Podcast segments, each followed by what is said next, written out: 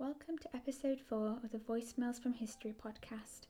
I'm your host, Mishta Amin, and today's episode features a voicemail taken from the Kashmiri American poet called Agha Ali, reflecting on the state of the Indian subcontinent following the partition of 1947.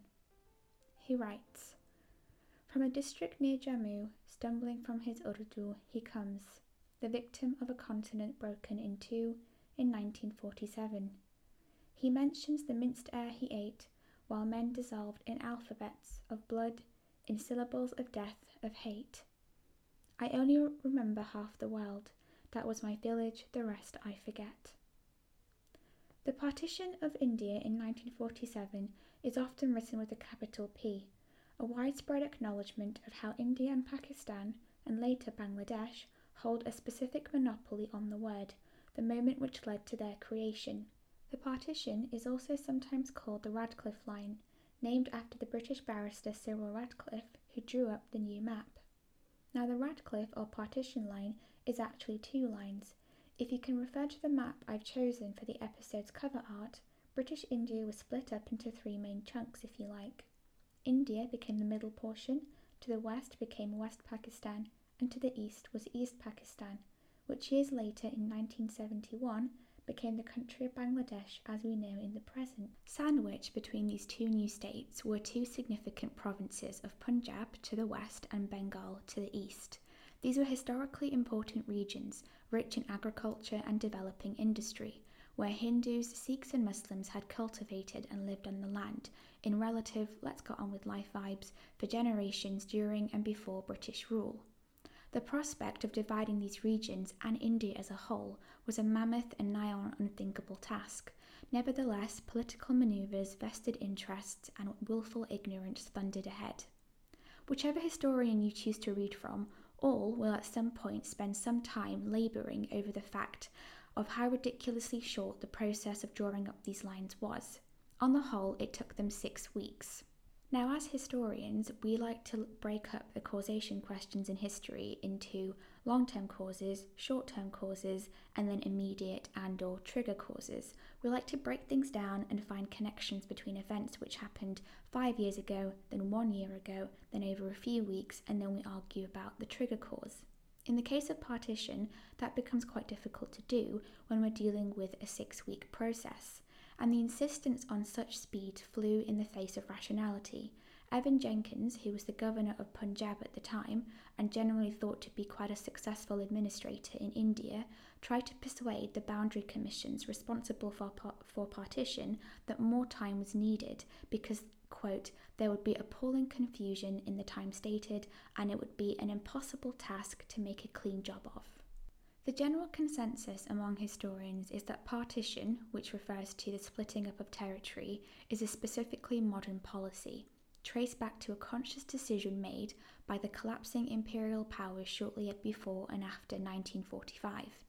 In their book, A Transnational History of Partition, Dubnov and Robson acknowledge three case studies the partition of India in 1947, which we will discuss today, the second is Palestine in 1937, following the Peel Commission, which proposed Palestine to be partitioned three ways into an Arab state, a Jewish state, and a neutral zone.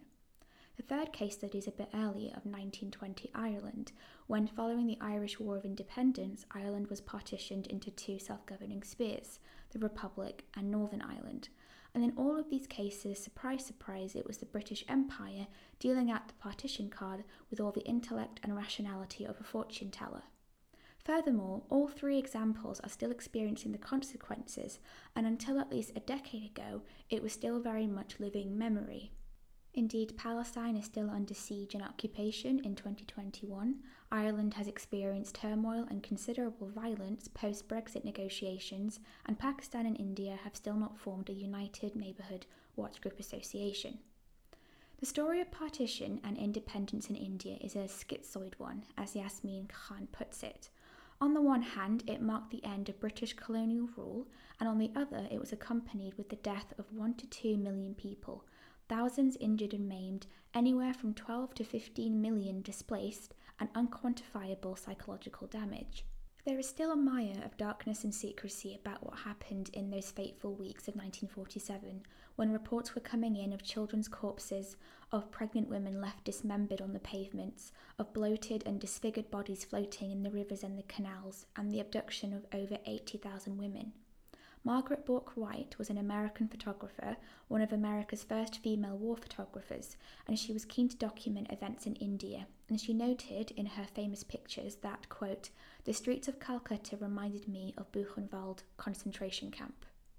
Now, in her article, Joya Chatterji explores the surgical metaphor, as partition has often been described as being a medical operation or an amputation, and that the new borders were incision scars she argues that, that the metaphor is incredibly misleading because to describe it as a surgery implies a couple of things.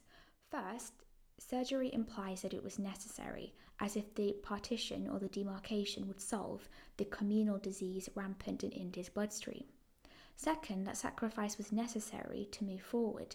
So often, um, Pakistan has been viewed as being the diseased limb that had to be removed or amputated in order for India to finally begin to heal. And finally, the surgical metaphor implies that India was passive in the process, as if she was at the complete mercy of the British ten blade, and therefore, by extension, it gives the impression that Indians were not responsible for the ensuing consequences. And this surgery metaphor lends well to both the British side of the story, that, oh, we had to do it to save India, and on the flip side, the metaphor lends well to the nationalist Indians, who cite partition as a divide and conquer method of the British, and there is also a lot of hate thrown at Jinnah, who we'll discuss later, from the Indians because of the perceived collusions he had with the British during World War II, and how his actions seemingly backstabbed the prospect of Indian unity. However, Chatterji shows that in reality, India's nationalist leaders from both India and Pakistan were actively involved and had a considerable amount of agency in the tragedy that followed. I particularly wanted to use her work for this topic because it challenges a lot of the victimization attitudes prevalent in anti colonial circles. Yes, the modern European empires are guilty as charged, but so are the colluders and those who pandered to their demands or exploited them for vested interests. So, in 1947, Pakistan, a new state, celebrated its independence on the 14th of August, and India celebrated on the 15th of August. The bloodshed in those following few weeks took India and the world by surprise. With partition, there was a fatal breakdown of trust and transparency between the elites and the citizens, and how criminally ignorant or naive or selfish the people who were in charge of carving up the subcontinent. I will begin by outlining the names of the individuals and groups who were involved in the process. I'm then going to go through Joya Chatterji's article, which I'm using as the main material for this episode. She's looking at the telegrams, the meeting notes, and the political back and forths between the members of what we'll call Team Partition. So, without further ado, let's begin. Prior to 1947, India was under British control and had been for nearly 190 years. In the run up to World War II, there was a growing movement in India for independence, and there are two political parties which we need to know about. One called the Indian National Congress, and the other was called the All India Muslim League. They have their origins in the 1880s, but for the sake of time, we're going to pick up from the start of the 1940s. Now, the Indian National Congress had begun as a movement for Indian independence as a whole, whilst the All India Muslim League was gathering support for a Muslim led party in India. They were noticing the dominance of Hindu elites in the Indian National Congress and were anxious that in a new state of India, Muslim interests would not be best represented. The two parties had their individual figureheads. The Indian National Congress was led in part by Gandhi, leader of the non-violent protest against the British, and Jawaharlal Nehru, also an independence activist who would later become India's first Prime Minister. It was the Indian National Congress which had launched the quote, Quit India movement in 1942, which campaigned for an end to British rule and was a direct rebuttal of the Brits' unconsulted decision to include India in World War II. And on the other side was the All India Muslim League, who ended up with having Muhammad Ali Jinnah as their figurehead. Jinnah was also an activist in demanding for Indian independence. As early as World War I, Jinnah was working within both the Congress and the Muslim League in a bid to secure what he believed was Hindu Muslim unity. In 1916, the Lucknow Pact was signed, a significant milestone between the Hindus and Muslims, which agreed on a set of constitutional reforms which gave Muslims considerable footing in the emerging Indian government. However, an agreement like this was not repeated between these two groups as the years hurtled towards 1947. Why? Well, fundamentally, the Indian National Congress declared itself to be a secular form of government, working for all members of India whereas the Muslim League defined itself more in terms of working for Indian Muslims. And Muhammad Ali Jinnah, initially working for both parties, ended up walking firmly over to the Muslim League aisle by the 40s, advocating for a Muslim homeland. I don't have time to dissect Jinnah himself, but he was staunchly secular and resented mixing religion or spirituality with politics. So there's lots of debate about why he ended up throwing his support behind the Muslim League, but the two main ones that I'll mention are A, following provincial elections in 1937, which led to Indian National Congress members refusing to form coalitions with the Muslim League members, and B, Gandhi's rise to fame in the 20s and his mixing of spirituality with politics led to animosity between Jinnah and Gandhi, with Jinnah becoming increasingly sidelined in the Indian National Congress. Nevertheless, the main focus for us today is to remember how the Congress and the League presented themselves. Congress declared itself to be secular, that it would protect and work all for all people regardless of their ethnicity or religion while the League declared the same thing, but also openly declared um, or advocated for a specifically Muslim state. And at this point, it's worth noting two things. First, in my opinion, based on my reading of the Congress, is that while it declared itself to be secular, its actions indicated that it would greatly favour Hindu dominance. Its political actions showed that it was not going to cooperate with the Muslim League or show openness with sharing power. Perhaps that was due to the Mughal legacy. They were a dynasty that ruled the Hindu majority subcontinent from the 16th to the 17th century by Muslim leaders, or the fact that during British rule, Hindus were favoured more so than um, the Muslims were. Anyway, that's just one theory and requires more detail for a later episode. The second point is that when Pakistan as an idea came about, i.e., the first modern Muslim state, that doesn't mean that non Muslims aren't given rights or protection. On the contrary, from an Islamic viewpoint, they would be safeguarded. What actually happened in reality was a different thing altogether. But it's worth noting that in Jinnah's first presidential address on August 11, 1947, he stated the following, which reinforces his secular view for Pakistan. He said in his speech, quote, This mighty subcontinent with all kinds of inhabitants has been brought under a plan which is titanic, unknown, and unparalleled. I know there are people who do not quite agree with the division of India and the partition of Punjab and Bengal, but we must work together and know that every one of you is first, second, and last a citizen of this state. You are free to go to your temples, you are free to go to your mosques or any other place of worship. You may belong to any religion, caste, or creed. That has nothing to do with the business of the state. Now, let's go through the British side of the group, of which there are two key figures. The first is Lord Mountbatten, who became Viceroy of India, which meant he had the authority to rule the colonial territory on behalf of the King or Queen. He was tasked in March 1947 to come up with a plan on how Britain could gracefully exit from India. The second key figure was the British barrister Sir Cyril, Sir Cyril Radcliffe. I actually haven't checked how to pronounce his name, but I'll go with Cyril. So, Cyril Radcliffe, who was given the task to draw up the border itself. Now, Mountbatten chose Radcliffe due to Radcliffe's, quote, inherent impartiality and professionalism, end quote. Now, Radcliffe had never been to India, not even on like a holiday, and he was definitely not versed on India's vast complexities, its social orders, the religions, economic classes, the caste systems, uh, people's livelihoods in different regions. The guy hadn't travelled further east than Paris itself. And so, to return to Chatterji's surgical metaphor, Cyril Radcliffe was less of an experienced surgeon and more of a first year, first day on surgical rotation medical student who was going to get lost finding the surgery ward at the Northern General Hospital, let alone be able to walk into the right OR.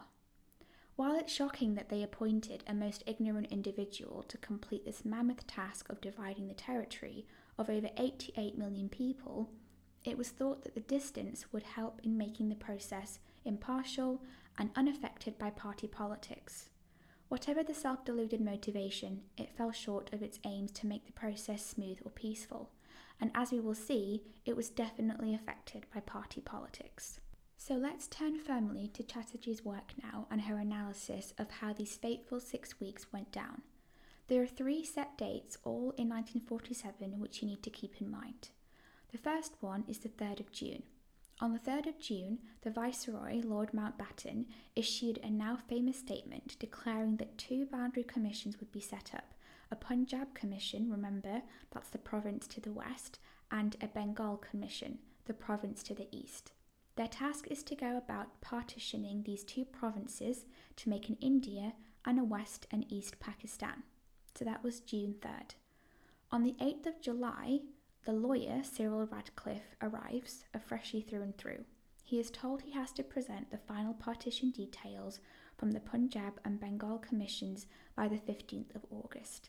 So, in a matter of three months, partition was decided upon and drawn up. So, how were Mountbatten, Radcliffe, and the commissions going to achieve this? Let's cite the Punjab as an example, where the population distribution of Hindus, Sikhs, and Muslims was so mixed and interspersed, as is normal, that no line could be drawn north to south that made sense from a communal stance. And then, what about the roads, the railways, electricity lines, industries and farms, schools, and you know, places of worship? How are they going to draw a line through all of that? So far from being a vertical line um, straight from the halfway point, it was going to have to cut across horizontally as well. But when it crosses horizontally, how much do you give to either side and on what basis? So, partition was decided upon in India ostensibly as a way to satisfy communal demands for self autonomy. The Muslims would have their own region to govern, as would the Hindus and Sikhs. But that principle falls flat when you look at the 3D reality of the world and how territory hasn't been structured according to the different religious or ethnic groups. So, right from the start, the standoff between communal versus territorial demarcation was going to be a hot mess. So, the Punjab and Bengal commissions were agreed upon by June, after June 3rd. So, who was going to be on them? Chatterji explains how Jinnah initially proposed that the commission should have three impartial non Indians appointed by the newly formed United Nations. However, the British were not keen. It would make it look as if they were incapable of dealing with the task, and in the emerging Cold War era, the Soviets could capitalize on it as perceived weakness. The idea of the UN leading was also opposed by Nehru. Remember, he is leading the National Indian Congress. He feared a delay in the matter would mean less time for the Congress to negotiate with the British, who were perceived to be flexible and acquiescing to, con- to Congress members. And so, Nehru comes along and proposes that each commission should have two nominated persons from the Indian Congress and two from the Muslim League. And overseeing the two separate commissions would be a independent chairman who would become Cyril Radcliffe. So already in June then, Nehru had established his influence over the process of partition. Now, Chatterji is focusing on the Bengal Commission, so we'll discuss the key highlights of that process in the East. On the Muslim side, only the Muslim League came forward to represent the Muslims in Bengal. They were led by a faction within the party whose leader was Khawaja Nazimuddin, who had close ties with Jinnah. Nazimuddin's group wanted as much of Bengal as possible for Pakistan. They had everything to gain if they could secure it, so how did they present their case? So the first stance they took was about territorial contiguity. So this means that contiguous Muslim majority areas should go to Pakistan, and if there was a Hindu majority area that was not contiguous to any other Hindu majority area, that should also go to Pakistan. On this basis, as part of their claim were three districts which had minority Muslims in because they were far away from other majority Hindu regions. And these regions were the Chittagong hill tracts to the east and two tea producing provinces called Darjeeling and Jalpaiguri to the north. They also made an open bid for Calcutta, insisting on economic grounds that East Pakistan should get a share of the province's revenue that was proportional to its population. In this way, they staked a claim to Calcutta as a whole, its mills, military stations, the factories and workshops, because as they said, we can't take all of East Bengal and not have its capital where all the networks and communication lines come out of. And this would, in effect, bring roughly two thirds of the Hindi population of Bengal under East Pakistan. Their reasons were based, therefore, on territory and economy, not so much the idea of communal self autonomy. It was also about power. Muslims constituted about 55% of the total Bengal population. If they could bring all these Muslims under their control, it would give them election wins, thereby having as much sovereignty as possible. And in a similar fashion, the Hindu members of the Commission also wanted to secure territory and a viable economy whilst maintaining some semblance of a Hindu homeland. In contrast to the Muslims, the Commission had four different Hindu parties lobbying them. There was the Indian Congress, the Hindu Mahasabha, the smaller groups like the Indian Association and the New Bengal Association, and each party tried to go about their aims in different ways. The smaller parties insisted on the importance of territory, who demanded 10 Hindu majority areas and 2 Muslim majority areas. These groups were influenced by extreme Hindu fringe groups. The New Bengal Association was itself a right wing pressure group. Their pamphlets talked about Hindu Bengalis as a distinct race of people with a destiny to have lots of space, so territory and ethnicity were central to their aims. In contrast, the leader of the Congress Party, Atul Chandra Gupta, pointed out that for the Hindus to demand over 57% of Bengal for a 46% population would be too much for the Commission to accept. So Congress decided that they had to put forward a more reasonable plan to have a seat at the negotiating table. And the plan that, that they put forward was much more limited. It did mostly stick to contiguous Hindu majority regions. Therefore, there were notable exceptions. They had excluded the Hindu majority districts of Darjeeling and Jalpaiguri, the tea producing areas which I mentioned earlier that the Muslim League wanted. One reason is that these northern areas were seen as a frontier region, as ethnically and culturally backwards. Here, then, there were city dwelling Congress Hindus willing to throw away an otherwise economically viable region due to class and ethnic discrimination. If we keep going, Congress also staked a claim to Murshidabad, which, despite being a Muslim majority region, held the link to the River Ganges, which connected to the ports in Calcutta.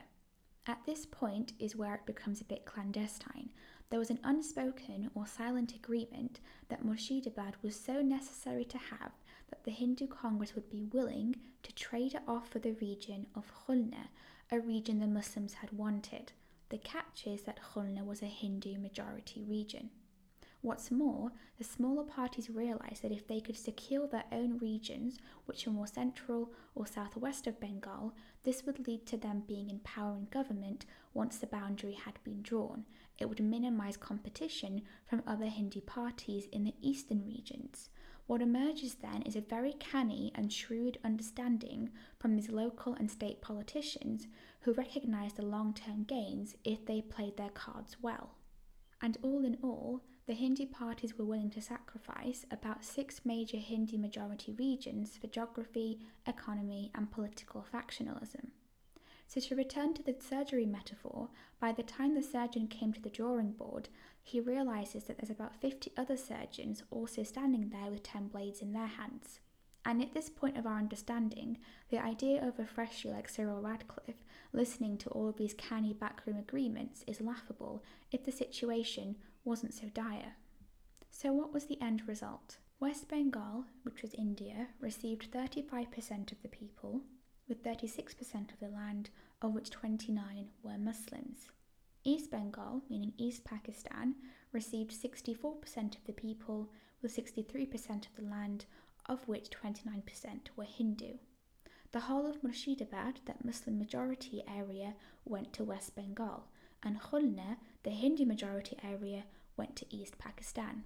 And it goes without saying that Calcutta went to India as well, and even the northern regions of Darjeeling and some of Jalpaiguri also went to India, rejecting the Muslim League's claims about territorial contiguity. In many ways, the end result favoured the claims from the Indian Congress, perhaps not surprising when right from the start Mountbatten had agreed to do things the way Nehru and Congress had wanted. The Muslim League felt bitterly slighted. The Hindu majority of Khulna and the Muslims in Murshidabad woke up to find themselves on the wrong side of the border. Their frustration and understandable anxiety ran high. The Khulna District Committee kicked up a storm and petitioned for inclusion into West Bengal. People weren't stupid, they knew that there had been a backroom exchange. And so aggrieved they were, the Khulna Committee demanded for a swap fix, even though, and this is where you know the layers keep unraveling in this messy situation, a swap would still mean that the Hindus in Murshidabad would be in the same position as the Hindus of Khulna were in.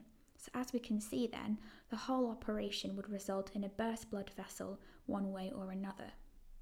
And it ought to be stated as well that the frustration and communal tension which overspilled wasn't so much a critique of partition itself, it really was more of a panic stricken people who realised too little too late that they had been shut out of the communal homeland their politicians had promised them.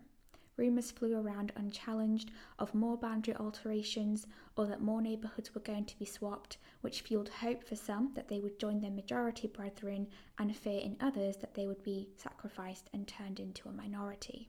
The results of the partition affected people in everyday life in numerous ways. Historians have only recently had access to archives of local councils and police stations, which can give us a sense of how deeply the partition affected people in the short and long term. The border cut along rivers, straight down fields and villages. The same person who owned one plot of land suddenly lost it. The boundary ruptured agrarian communities and criminalised previously legal activities.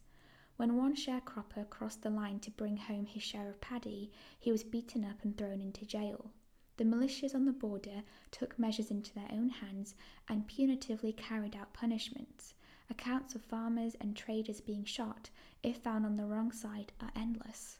The issue extended so far as to cattle grazing. If your cow strayed too far, another villager on the other side could claim it. In one case, an Indian Muslim crossed over to retrieve one of his cows which had strayed into the East Pakistan zone.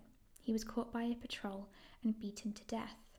A doctor from West Bengal, who often did some work across the Nadia border into East Bengal, was arrested during one work visit, had his medicine and instruments confiscated, and was forced to pay a hefty fine. He lost his job, and his patients from East Bengal lost their doctors. The losses worked both ways. And lastly, families were separated. Visits to relatives was equally risky, and as Chatterji points out, even if their stories are not recorded in police archives, their experiences carry on as part of lived memory and folklore. The border thus created conflict, and the conflict in turn strengthened the border's presence, a vicious cycle created by the government. To conclude, then, we now have an understanding that the aims of partition fell short of what it set out to do. In the case of the Bengal Commission, communal solidarity was sacrificed in no small way when the realities of territory, economy, and personal or political ambition came to the fore. At the same time, once partition settled, it was accepted and viewed as final, sacred in many ways, hotly contested, and fiercely protected. It shaped people's identities, their sense of belonging, and partition has been here to stay as an ever present mark for generations yet. So, how did the operation end? Chatterji concludes that the border was not drawn with any sense of precision or detail. Rather, it was hastily drawn up by the British with a significant amount of pressure from the Indian parties and their politicians. And finally, she argues that referring to the process as surgical also subconsciously implies that it was done in a pain free and aseptic theatre room. The reality has shown how crude, bloody, and violent the process was. It shattered countless lives. For the average villager or farmer, it just seemed irrational, making no sense, and that illogic amplified its terror. And when we analyse how the Commission set about drawing the border, the justifications were deeply dishonourable. Thank you for listening to episode 4 of the Voicemails from History podcast. This was your host, Mr. Amin. Stay tuned for the next episode.